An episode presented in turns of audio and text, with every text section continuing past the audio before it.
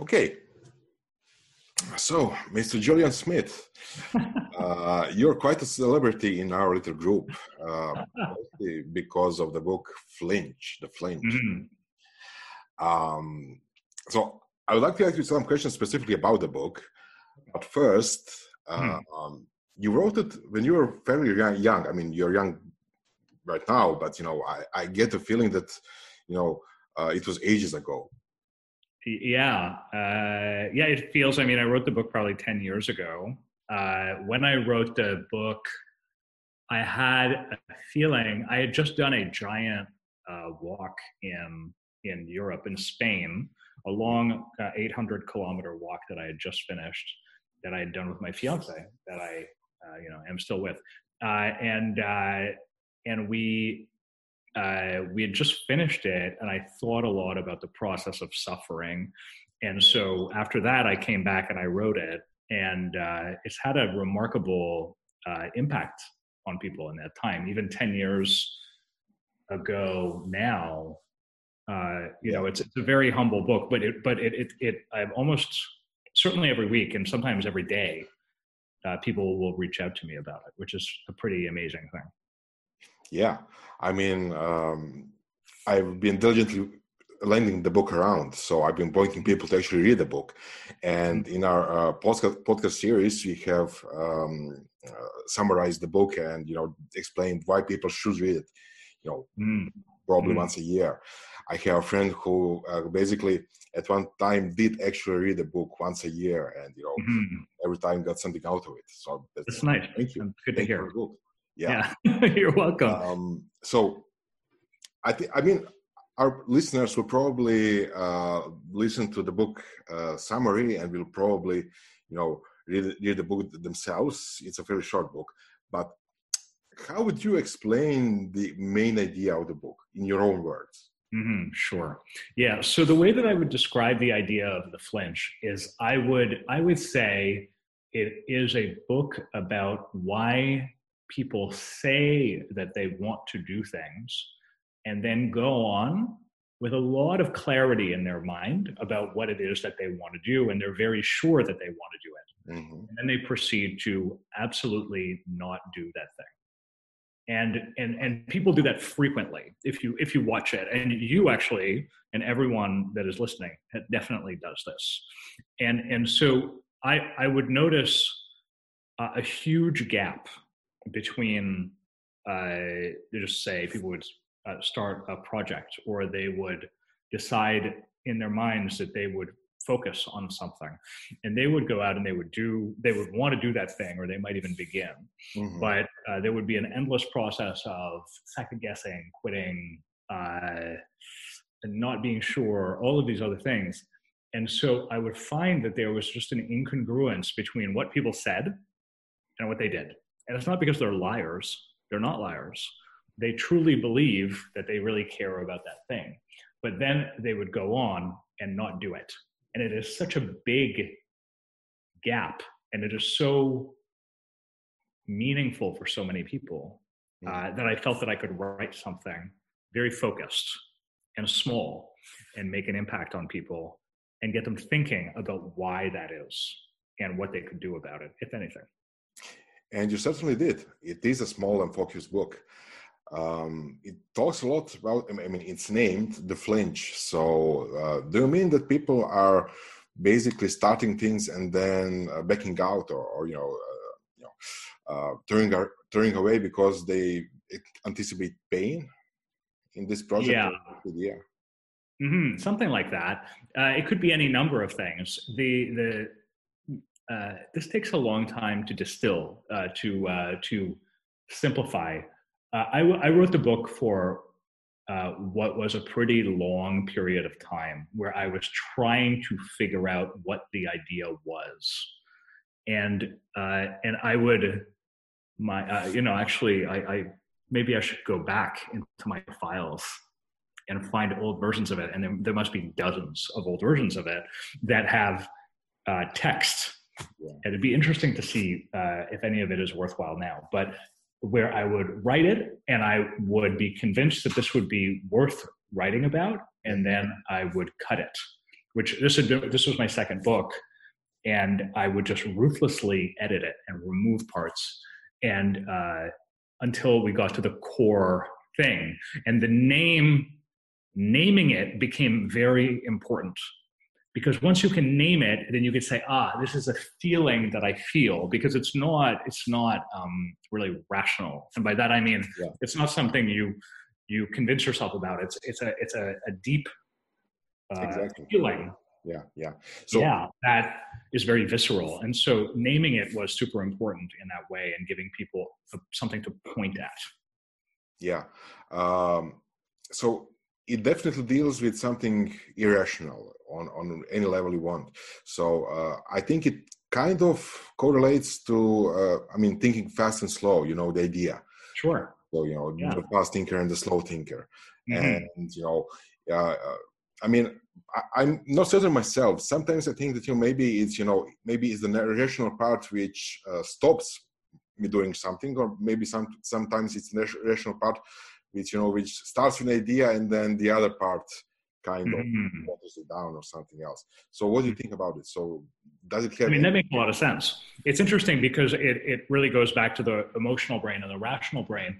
Uh, and often in a lot of cases, uh, you know, I, I find, and it's been said, that uh, people will find post reasoning after the fact as to why they did things or why something was better and it turned out that that was really the good decision. Now, was it? They decide they want to start a business. Yeah. It doesn't really matter what the example is. And then later on, they think, well, I, just it, it, it, I didn't start it, and I that's okay, which is, you know, but but they uh, rationalize why it was a bad idea in the first place. And uh, and so yes there is the rational brain that is always trying to find a consistence a consistency about your identity. That consistency about your identity is what allow you allows you to have self-esteem. So that that congruence allows you to say well actually i am the best version of myself right now. I'm a version of myself that i like and which hopefully people watching this do and hopefully everyone does. Um, uh, but a lot of that is can be inconsistent with your emotional self and inconsistent with prior versions of yourself. And so it's a constant kind of back and forth. Yeah. And uh, and so indeed there is a big gap. And you can't do everything, but uh, there's there's something important about the emotional self and feeling like you went and you tried even if you failed and you went and you did something because then that can be a part of your identity too. It can be a part of your identity. Absolutely. try things. Yeah, absolutely. And and that you and that you don't give up. That can be an important part of your identity. Yeah, I mean, for me personally, I often, um, you know, I'm often thinking about if I'm doing something because you know, uh, you know, because I'm rationalizing rationalizing something or because you know it really is a good idea. I mean uh, I, I think it's a constant struggle. I mean what's your experience about it? Mm-hmm. you think yourself as more a rational person a more, you know, emotional person or you know kind of weird balance or something? Yeah I, I don't know that you could really make a choice. You yeah. you uh, you're it, it, I, I like to uh, i think i'm pretty smart. Uh, there's stuff out there in the world that shows that I've I've made some good decisions, you know. Mm-hmm. but you you never really get over your animal self, really, uh, and and so uh, you know there's there's an exercise, a, a, a, silly exercise in the book, which is about cold showers.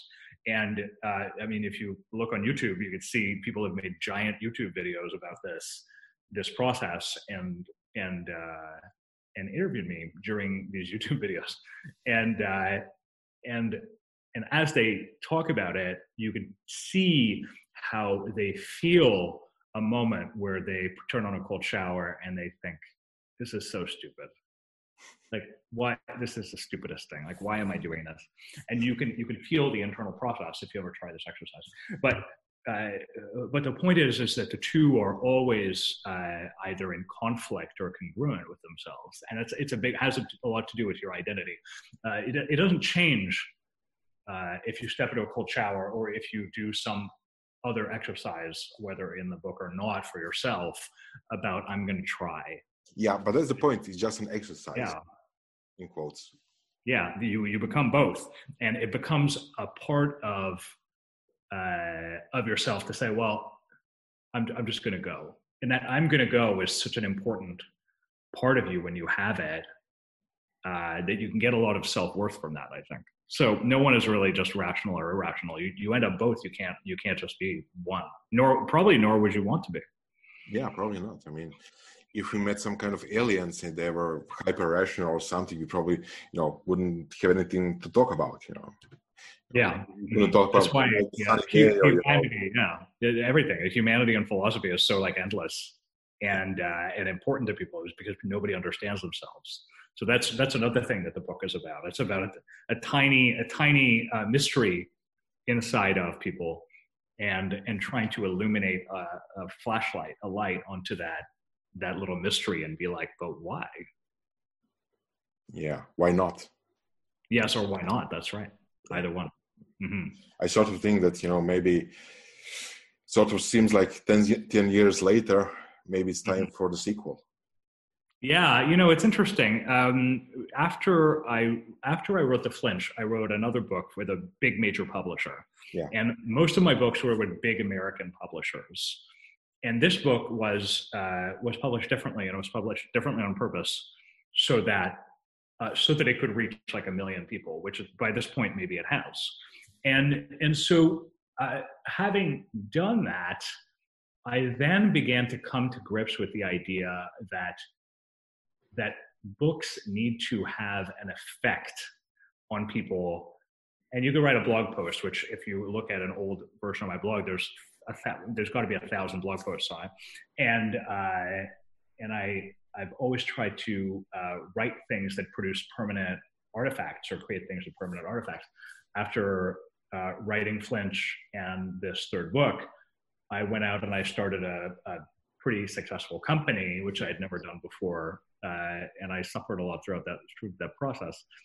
Uh, but but you have a sense of what can I do to have an effect on a lot of people, and so yeah, maybe at some point another book like that will exist, and I have no doubt now, uh, having written that for Flinch for an unknown audience yeah. with no expectations, knowing I would make no money on purpose, and that my objective was not was the opposite of making money. It was just to send a message, and I'm I, I feel humbled that it worked.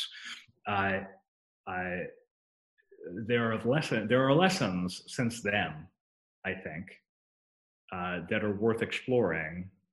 Uh, but it, it the, I mean, the process the process is the process needs to be just as deliberate as walking 800 kilometers uh, or or coming being able to come to a crisp conclusion about things yeah. you know? Yeah and it needs to be short. There's so many long books so making it even making it short is sometimes more difficult than making it long yeah you know the perfection is you know created when there's nothing more to cut out you know not not add something so the saying goes. I would write things that i would be so pleased with uh, and i would write them i'd be so excited. And then i would i would just i would delete them. You're, you're making me super interested in going back and seeing what i wrote 10 years ago. It's, it's all in google docs somewhere. So i'd be very interested to see yeah. yeah I would be interested in seeing what I did 10 years ago, but I didn't write anything. So, yeah. Yeah. Whatever. So, are you a different person now? You probably are. I mean, 10 years is a longish time. Mm-hmm. Uh, I'm not, I, so I've evolved, but I believe the same things that I believed then. Mm-hmm. I have read other things that I've written in the past, and I have been embarrassed about those things. Right? Definitely. I, you know, and I, even today, I, I will I wake up in the in the morning. I did it this morning. I did it yesterday, and I've, I've done it every day, with very few exceptions in the past ten years. Uh, I would go and I would wake up and I would either sit at a I'd sit at a table and I'd pull out a pen and I handwrite three long pages of anything. And I take those pages and I crumple them up and I throw them out. And I would do that yes. every day, or I'll do it on a computer. Pardon? Like all of them, you know, uh, no selection yeah, at all. No, yeah, no, no. I, I millions of words, millions of words. Yeah. yeah. And uh, and what you what you do is you expose yourself to your thinking kind of relentlessly like this. It's an exercise that lots of people uh, have told me has worked for them. You should try it uh, for a long time. you, yeah. Every day will be bad, but sometimes a really good day will happen, and you'll something really uh, worthwhile will come out. So yes, there's a lot of stuff that you write, just like a lot of stuff you think is like kind of worthless. uh, but because flinch involved so much suffering it's one of those things that even today I will look back on. And I think for the rest of my life, I'll be able to look back on and I'll always be proud of it. And I'll always agree with the majority of it, which is really something. Yeah. Because there are things that I've written that I've been massive. You know, if you write enough, that's just what happens. So, uh, uh, my editor was a was a very famous marketing writer called Seth Godin, who's a yeah. like a very kind of high profile author um, he edited the book and he uh, he said, "You're never going to get a shot ever again at writing something that has this big of an impact on people." Or he actually the word he used, I think, is that is this visceral, meaning that yeah. has like that leaves you people with a punch. And he understood something that I didn't understand.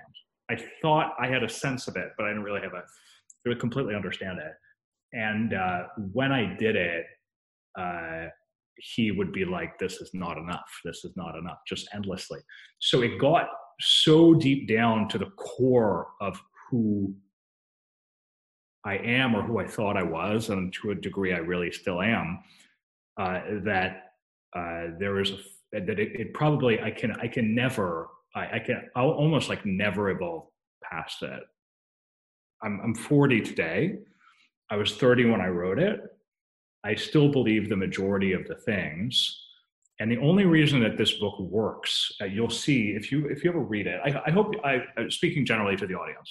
I hope you read it uh, or that you read it, and I, uh, I even I hope even more that you like it. If you do like it, please send me a message either through this or some other way.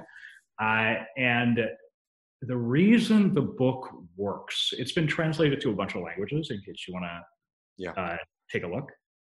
The reason the book works is because you cannot speak to another person with the same voice as you speak to yourself. And the book is actually not written for someone else, it's written for me. I wrote the book to myself, kind of. Mm. And because I wrote it to myself, I was able to use language that people internally use with themselves. And so if you talk to another person, they'll think you're a fucking dick if you talk to them like that way. But if you talk to yourself that way, it's sort of it's acceptable in a way that you cannot talk to an audience. Uh, and and so I don't know if I'll. I mean, who knows? Maybe you can change. Uh, I'll change again in ten years, and I'll completely disagree with it. But uh, there's I don't think there's any way that I can truly get away from it. So it's it's maybe the, the closest representation to who I who I am. Mm-hmm. That actually. So it's a good question. I haven't I guess I have changed, it's true, but I don't know if I've actually changed from that. Um, I don't know. I mean, I don't know you that much, so you know, maybe you have. Um, mm. One thing I think that's that's missing is well, it's not missing in an absolute sense because we have kind of those kind of writings but it kind of me i think it's kind of missing in the modern world where you know people write down their thoughts during their life you know mm. so hmm. you think one thing uh, you when you're 20 one thing when you're 30 one thing you're when you're 40 and older you know mm. and those thoughts also evolve you know as everybody evolves as a person you know so you know you know maybe you know maybe it will be worth recording uh, in the same way or a similar way you know never is a long time so you know mm-hmm. maybe it will happen someday what how are you feeling or what are you thinking right now like from the perspective of how much people will evolve yeah and also i mean this is just you know a bunch of brainstorming ideas you know i'm mm-hmm. not saying that you know uh, it's for everybody but you know it will be interesting. It will be interesting to see. It will be interesting to, to hear you know would you take cold showers right now? You know would you uh, yeah, take on yeah, some definitely. some other kind of exercise yeah. maybe you know? Yeah yeah you do all of those things. I mean, yeah. You and also the, and a general a general attitude about you will will so so a, a mirror around you will shatter right? And so mm-hmm. like a spectrum it'll it'll reflect in a thousand different versions of you. And there, there's you at the center of course of your own uh, self-perception. And and but around you all of the mirrors have shattered but they all reflect a little version of you right there. Mm-hmm. and some of those are re- reflect a different part of you and another part will reflect something else. But they're all little versions of you and so I think once you get to the core of something, something like flinch will you'll look at it and you'll see it in in every part of your life. You'll see it when you walk into a meeting. Mm-hmm. You'll see it when you are about to write the email about the about the meeting, for example. You'll see yeah, it when you go surfing. You'll see it when you when you uh, are about to break up with someone. You'll see it when you walk into a funeral you'll see it when you'll see it everywhere. Yeah it's that kind of a book yeah. Yeah yeah so i yeah i'm happy you agree. And because of because of it is because of that visceralness uh, you can actually see that everywhere. And you really the great thing about it is the instinct uh, when you feel it and you've and you've internalized it you can realize it's just the same feeling. And you can separate a, a big part a big part of the, uh, the the book is about expanding your sense of safety. And so people often feel unsafe in very safe environments. Yeah. and uh, and uh, you know throughout this process i mean there's um, and we can't i don't want to get into politics at all but like there's crazy riots in the united states right now. I, am in canada so uh, but i am close to a lot of americans. There's crazy things happening all over this earth at the moment. And and so you'll notice that different people have different senses of safety around themselves. Someone like me will gladly cross a street at a red light and not even think about it. Some people that i know will absolutely stop at a red light uh, even though there might be no cars.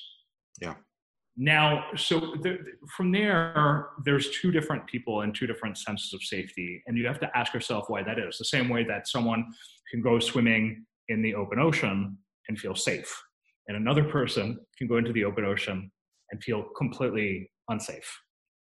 And and so a part of that is perception, and a part of that is reality. The real the real part is I can't swim and I'll die the psychological part is well i can't cross the street here uh, because i might get arrested and i have a prior record or something right mm-hmm. and uh, and so d- dividing the imagined from the real is something that is extremely extremely important one of the things that people have said said to me about this book a number of times is that it describes um, a um, a psychotherapeutic process called exposure therapy. And exposure therapy is put yourself in front of it. You have, you have anxiety, right? Which mm-hmm. everyone to some degree has. You have some anxiety about something, uh, whether rational or irrational. Someone is afraid of turtles for no reason. They put themselves in front of turtles and they go, I feel incredibly anxious. I have panic attacks around these turtles and you just put yourself in front of them relentlessly over and over and over again. And it that exposure makes you feel better and better and better around it.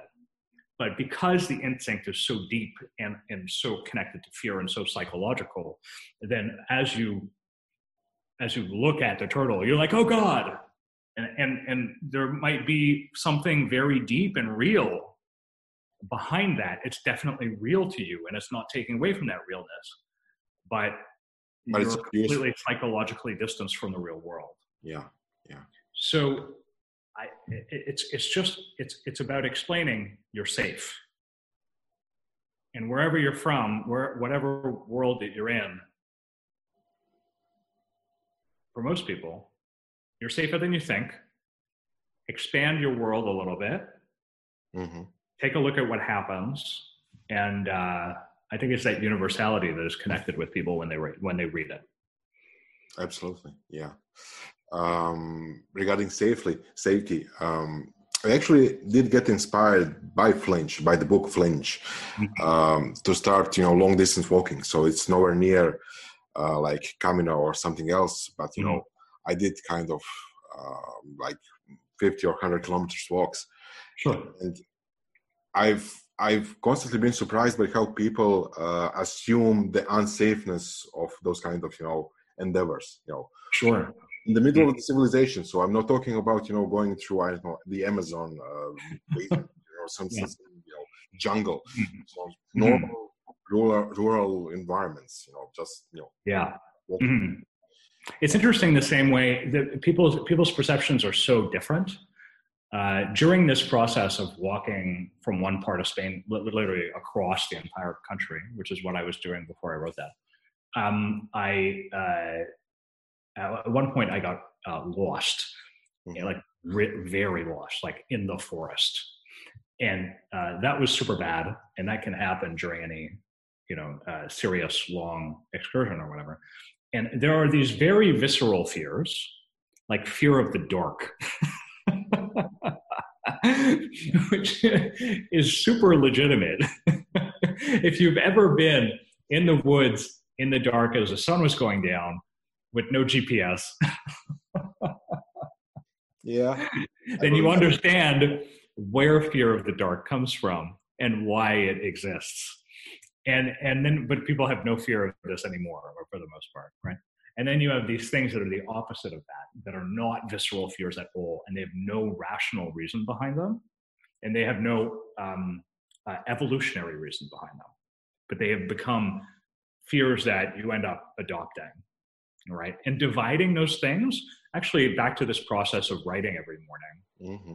This process of writing every morning, I've I've been doing it since. I think I must have started when I was 18. I didn't do it every single day for for 22 years, but I did it for a really long time every day, and I've been doing it at least probably more days than not for 10 years. And uh, and and what it does for me, you should try it, is uh, it will, first of all, it'll give you a reflection on the prior day. Second of all, there's no sense as to, there's no reason for you to do it. So you don't have to show it to anyone. You never have to look at it again. And so it allows you to uh, almost um, uh, with no judgment or less judgment than usual, look back, look forward and say, okay, what's going to be different? Look back and say, well, what did I do well? Uh, and to separate try to get some sleep, wake up well, and separate the different parts and, and have a, a, a, separate space, almost like meditation, which is also a kind of thing that would be probably useful.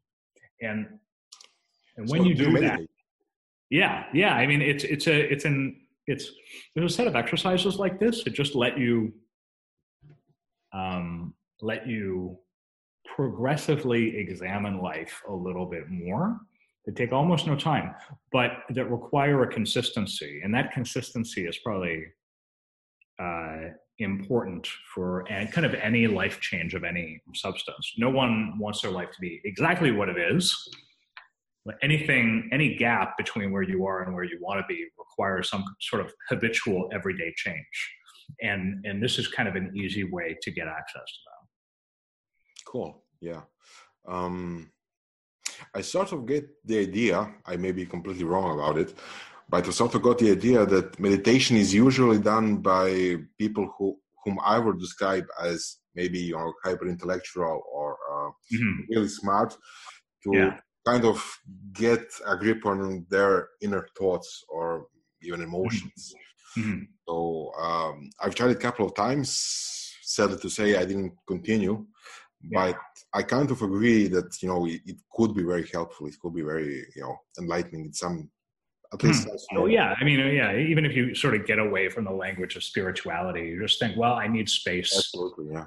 yeah, I need psychological space, and uh, you know, if prisoners do it, uh, recently I've been talking to a lot of coaches, and I think throughout this process of writing that book, I also spoke to a lot of coaches. And recently, I spoke to a coach who spent seven years in prison before. Like willingly, or you know, pardon?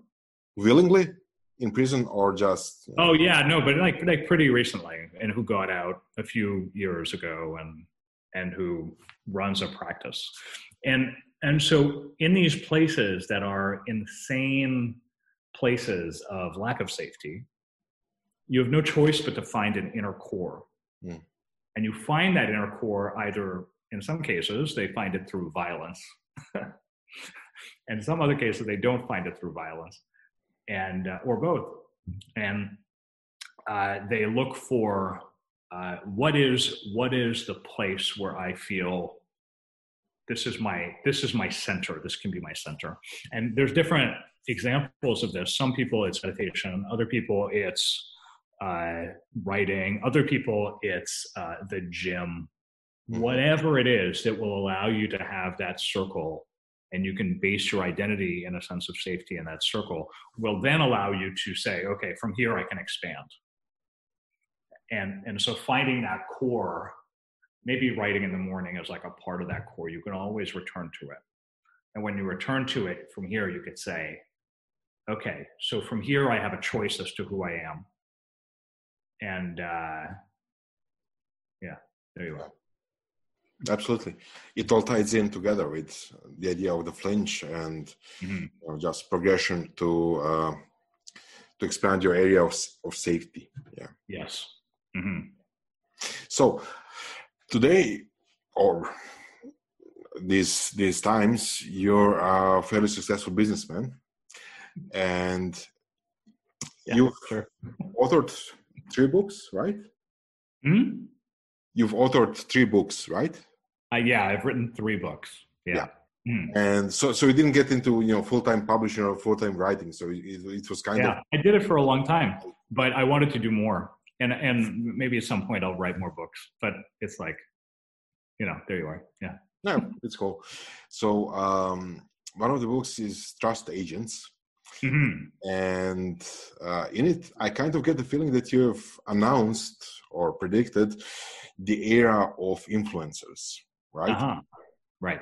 In a certain sense, you know, it wasn't the same technology, it wasn't the same kind of uh, mm-hmm. type of communication, but kind of in the broad sense, it is. Um, so, are you happy with the brave new world of ours? Yeah, I, it's it's interesting. We're publishing a tenth anniversary edition of that book right now.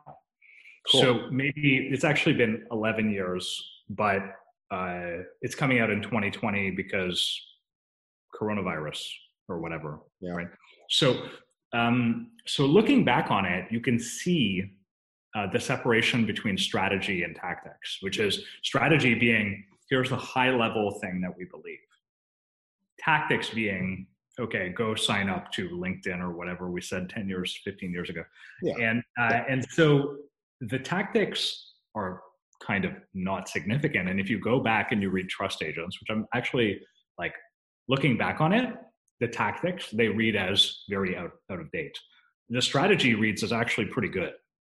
Yeah. And the strategy is is your influence will get you access to more opportunities and if you build your influence early, you have access to so much more and you'll have an ability to build you know a, a, better business for yourself. You'll be able to reach more people.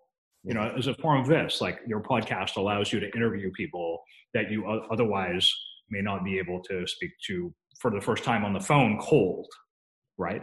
And so the access to the platform is much more valuable is really valuable. Uh, and so it's interesting to see how that's played out. It's played out way bigger than I originally thought that it would, with uh, uh, everyone uh, in the world uh, having their own platform. Yeah. But that turned out okay. I think, and I think better. Yeah. Yeah. Mm-hmm. Yeah. Um, one of the points you talked about is the idea that people should, you know, build trust slowly towards theirs to their, you know, communities. And basically be humble in the process, right? Which kind of clashes with a lot of today's um, you know influencers and media communication in general in which mm-hmm. there's kind of a lot of uh, aggressiveness and a lot of direct approach yeah. so do you think that this is something which is just you know culturally a matter of fashion or you know will change again in, the, in a couple of mm-hmm. years or months or is it telling something more fundamental yeah it's uh, well i just think the whole world has kind of accelerated right? A lot of the news cycle that we see now is just constantly happening. So, so what you see is is a period of. I, I, did YouTube exist? Yes, YouTube existed in 2000. Yeah, but it was like.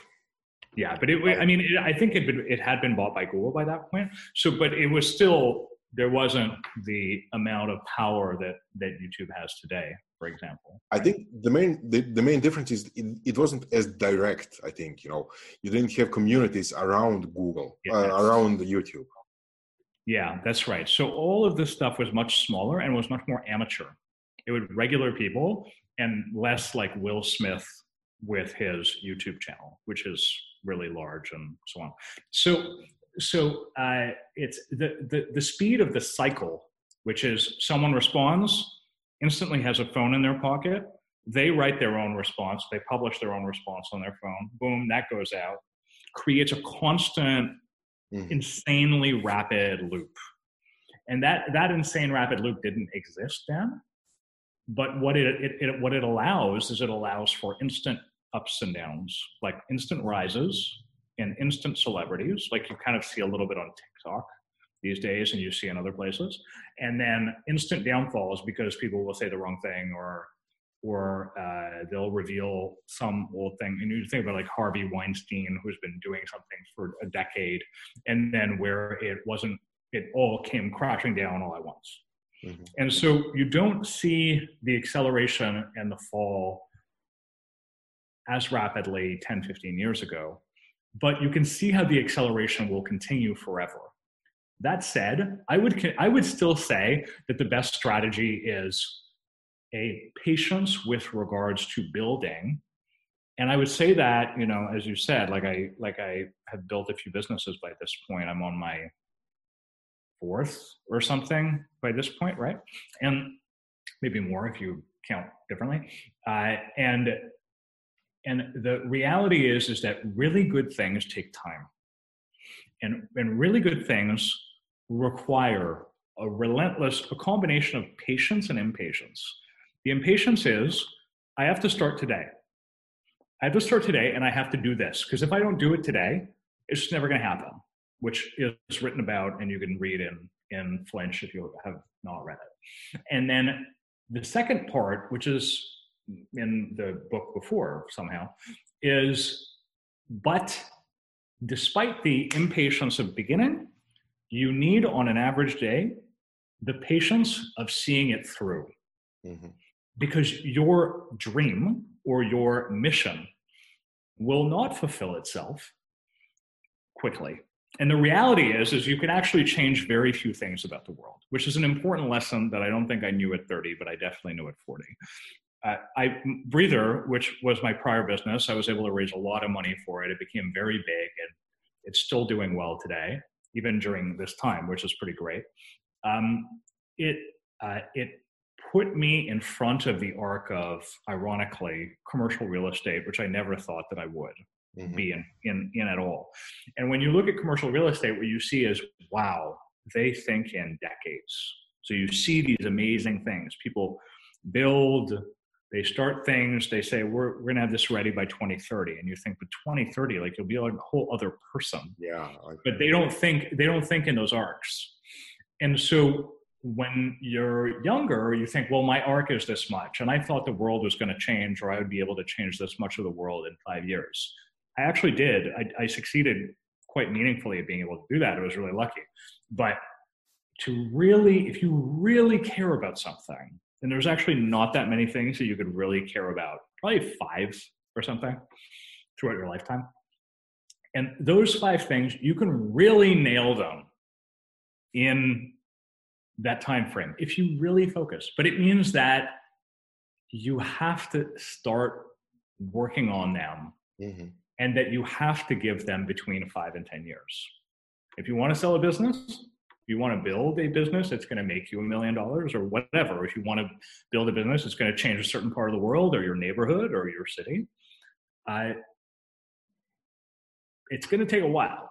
And actually, I will say that in this world of crisis, uh, there's something about politicians, not the cronies and not the ones that are um, corrupt, but there's something about if they if there are good politicians that are not corrupt, which I think that there are, uh, they will lose votes, and people will not vote for them, and they'll lose an election, Yeah. and they'll be like, "Fuck," and then like the next day, they'll be like, "I'm gonna go work on the next one."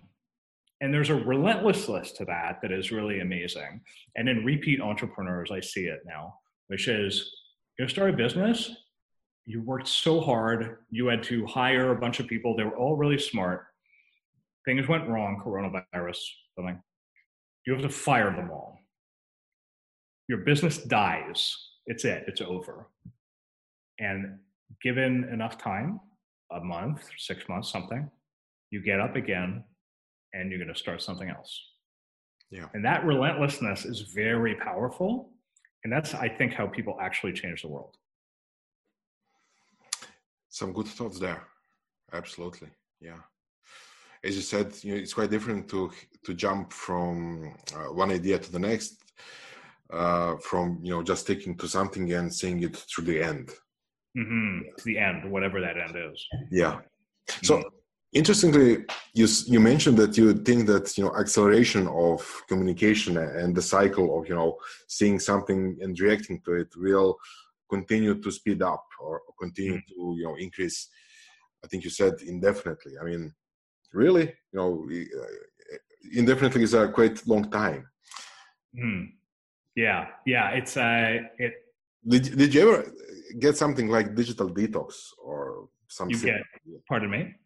Did you ever get on something like a digital detox or a similar? Uh, yeah. uh, Well, I mean, I guess yes, I have. I have. Yeah. So I I've spent I spent 30 days in a Zen monastery in Japan, uh, in uh, like several years ago, Mhm. and I do do those things and I do do them deliberately.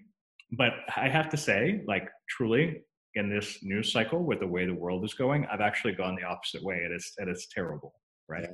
But but what I will say is there is a so phones phones have insane power in our world insane amounts of power there's such first of all they're the most amazing things we've ever made like there's fire which keeps us warm at night and then there's iphones and like they're they both have a lot of power there's a few things in between and uh, but not many and so they have insane draw and insane power. And there's really something. These days, I will put on, admittedly, I do it with YouTube, but still, I will take on these videos.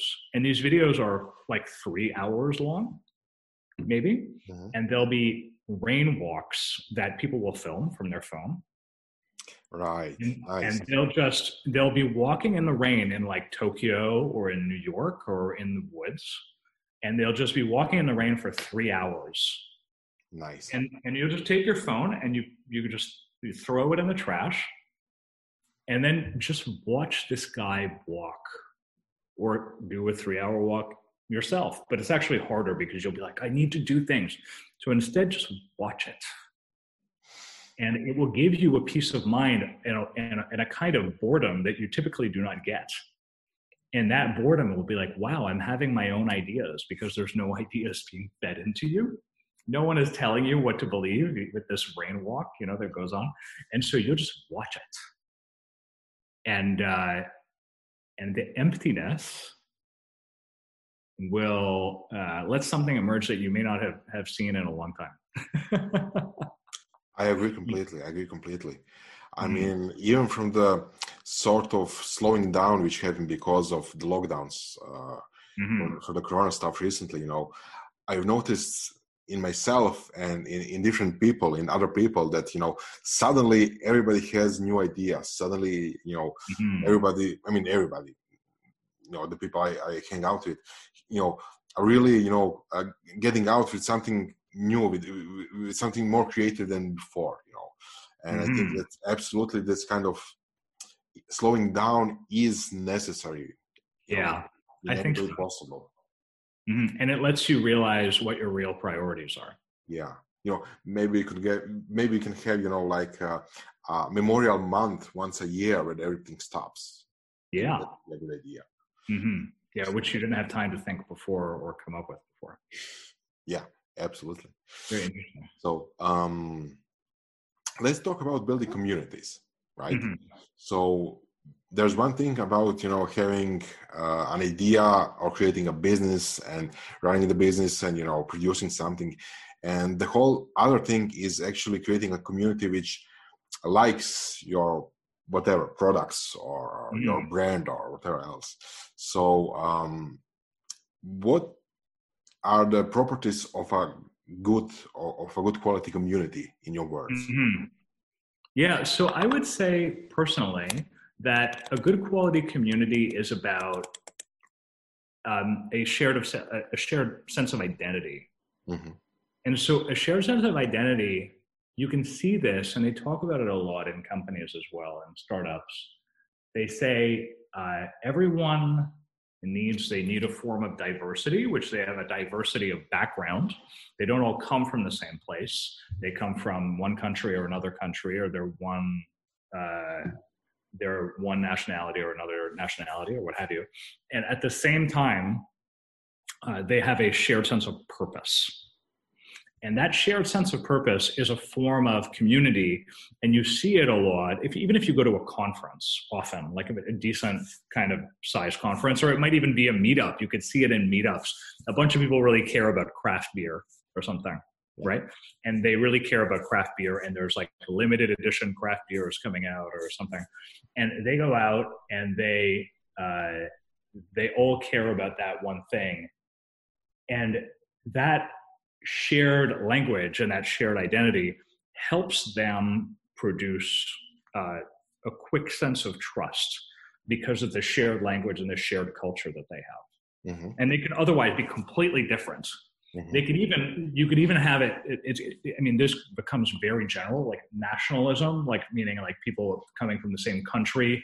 You're in Spain, which you've never been to, but you meet another Croatian person, I meet another Quebecer or French Canadian. Oh my God, and all of a sudden you have a shared sense of identity and that's where community comes from. You can create that anywhere but yeah. you need to realize what the shared sense is.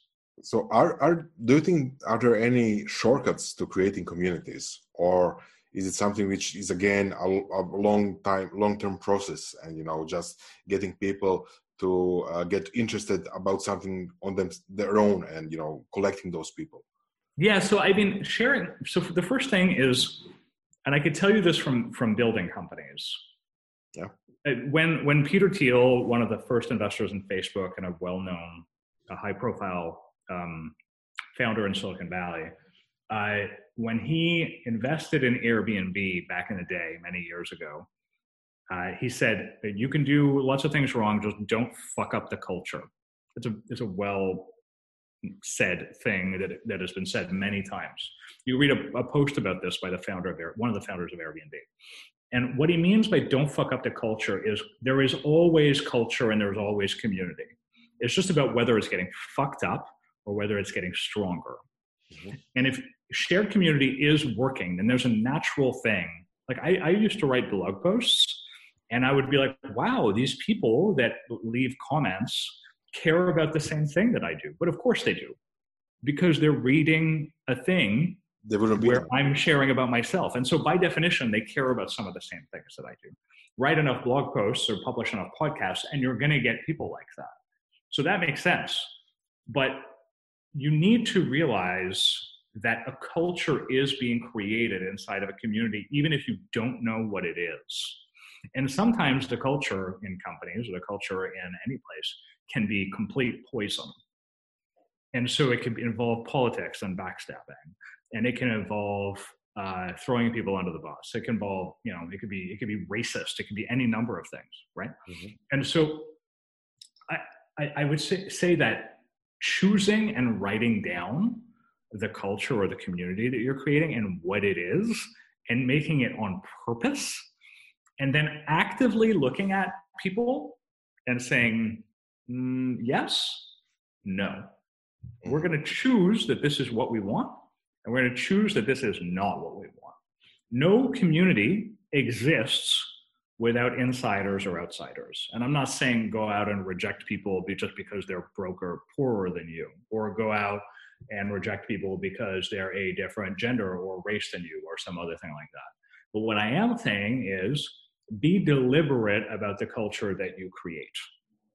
Make sure that it is known and to in companies and smart ones they put it on the wall. These are the things that we care about. And what what are the things we care about? What they really mean is is what are we willing to sacrifice for? Because if you're not willing to sacrifice then it means it's worth worthless. And so i would say that like culture and community really come from that shared sense of identity. Often they have the same scar tissue right like i said i speak to a lot of coaches coaches often have some transformative experience like going to jail or hmm. something. Prisoners have this, like everyone has this. And so that creates a gel that helps people come together. Yeah. So would you say that culture co- comes first and then a community arises around it, you know? Or... It must. Yeah, by definition, because it's either happening or not. Around your audience of your show, there is a culture already. You may not have explicitly said so, but there is one. There's a set of people and they reach out to you or they don't, right? Like the flinch has a community around it.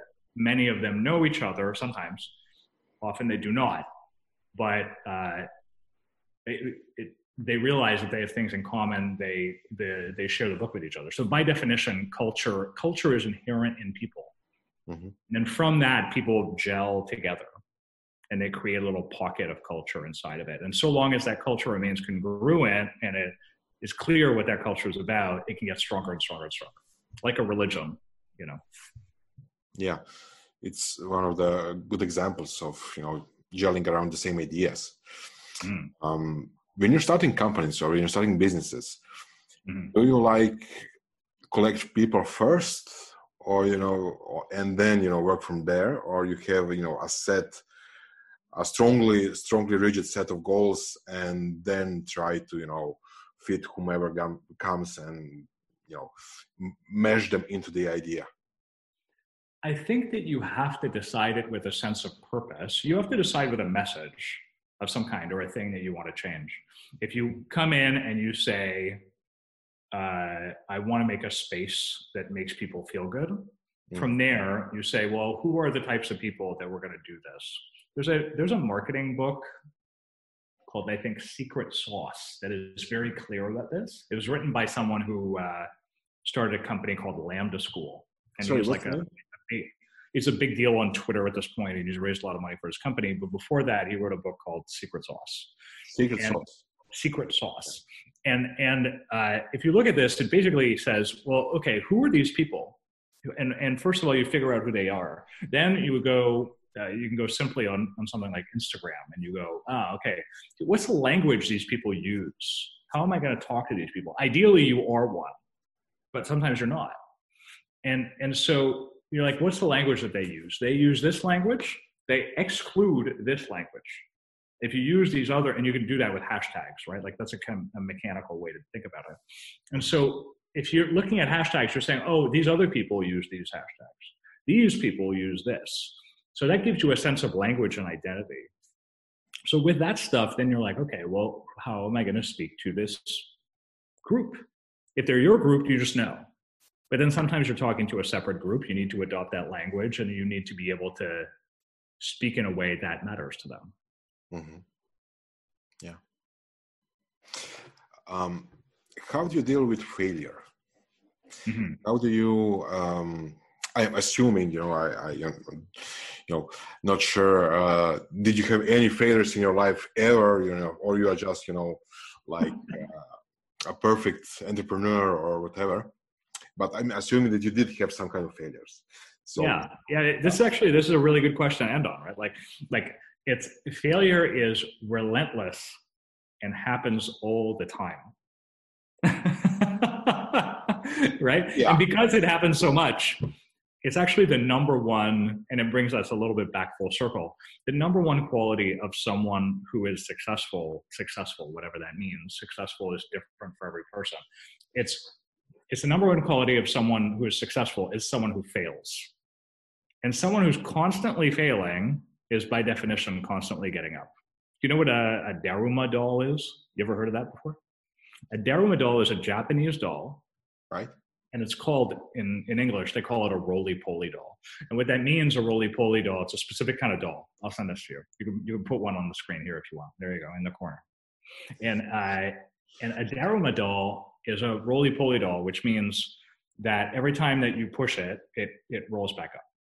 Mm-hmm. And I and I, you have them in your house, and and you uh, in, in the sort of Japanese uh, uh, culture, older Japanese culture, uh, they would keep them in their house, and they would uh, the eyes. They're based in, a, in an ancient Chinese um, uh, guru who is said to have discovered the first green tea leaf ever because he's relentlessly meditating to a point. I mean, this is like a mythology, mythological story, right?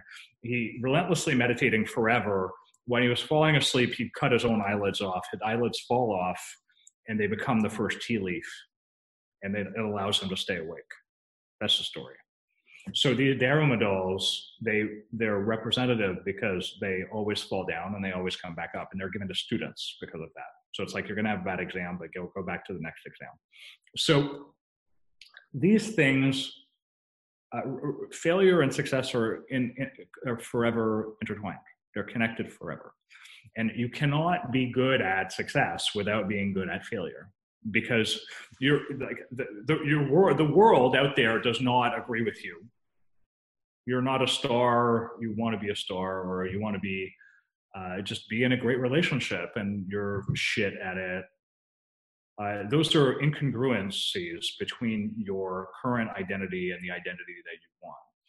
And, and for you to do that, you have no choice but to constantly be confronted by that failure over and over and over again. So yeah, I have a million, like just like you. You know, everyone has a million, but the only really it doesn't even matter. Silicon Valley happens to be somewhere great where failure is actually like cool. That sucks that you spent a year on that but you learned a lot just like code for i failed is. But i learned a lot. And uh and and the only real thing that matters is that you try again. And and so that's that's really like that's that's what you have to begin and end with. Yeah. Do you have some kind of uh, a process or a set of steps or a set of you know uh, behaviors by which you can learn the most about a failure you know. The only thing that i can say that is something that, like this exists at all. Yeah the only thing that i can say really aside of approaches all of the approaches are deliberately about trying to make sure that you feel good. Mm. so that if you feel good you won't give up and and so i do all kinds of things. Everyone has their own rituals. And those rituals like we've talked about them a few times like things like free writing and there's other things that you do in order to make sure like all of these are resets. And you know I, w- I would go and raise money in new york or in san francisco or in other places. And before these meetings i would deliberately i would deliberately do this. I would buy my favorite coffee. I would buy like a snack. And then i would be like alone in a room uh, for like an hour and I would only enjoy myself. And I would only enjoy myself. And then I would love and I would have this super positive energy. And then I would come out with this energy and I would do really well in this meeting. Not all the time, but sometimes. And the reason that that's the case is that you are saying, okay, well, what's it going to take for me to feel good? And you can go into a job interview this way, or you can, I mean, truly anything. And, and if you could find that place where you reset, that place where you reset allows you then to say okay well from here i have a choice uh, and and i can i can try again here everyone needs that place where they go, okay, I feel good from here, so I can do something. If you don't have that, you have to find it wherever the fuck it is for you. Mm-hmm. Once you have it, you become much more personally powerful. That's some great advice. I think that, you know, um, I actually never, I mean, it, it sounds completely logical. It, it, sounds completely, you know, applicable, but I never actually encountered the advice to go into a room and you know, just enjoy yourself for an hour before an report. Whatever it takes. yeah. So and but if it, if you are able to do that, yeah. like like, and so you're based in your own feeling. It's just like because you're based in your own feeling, just do something that will get you there, whatever it is. And those rituals are very, very important. Yeah, absolutely. And I think it's a great ending advice. You know, just uh, do the, do the rituals, be aware of the existence of the rituals, right? You know, mm. because they probably are somewhere there, and you know, probably so you just need to find out where they are. And um, it's been great talking to you. It's been a great interview. I think very useful, uh, combined with the book, uh, The Flinch, and the other books. You said that you know you're you're issuing a new edition of uh, Trust Agents, right? Mm-hmm. We're also linked to that. Um, it's been my pleasure and one of the most useful interviews ever from my perspective. Thank you. Yeah, that's nice of you to say. It's my pleasure to be on. Thank you very much. So, to our uh, viewers and to our listeners, uh, mm-hmm. go to our website. You know what it is. Inzi Creation, Surove Strasti, and uh, take a look of what the flinches are about. Take a look of the other content we have there, and see you next time. Bye. Thanks um, for doing this. This was fun.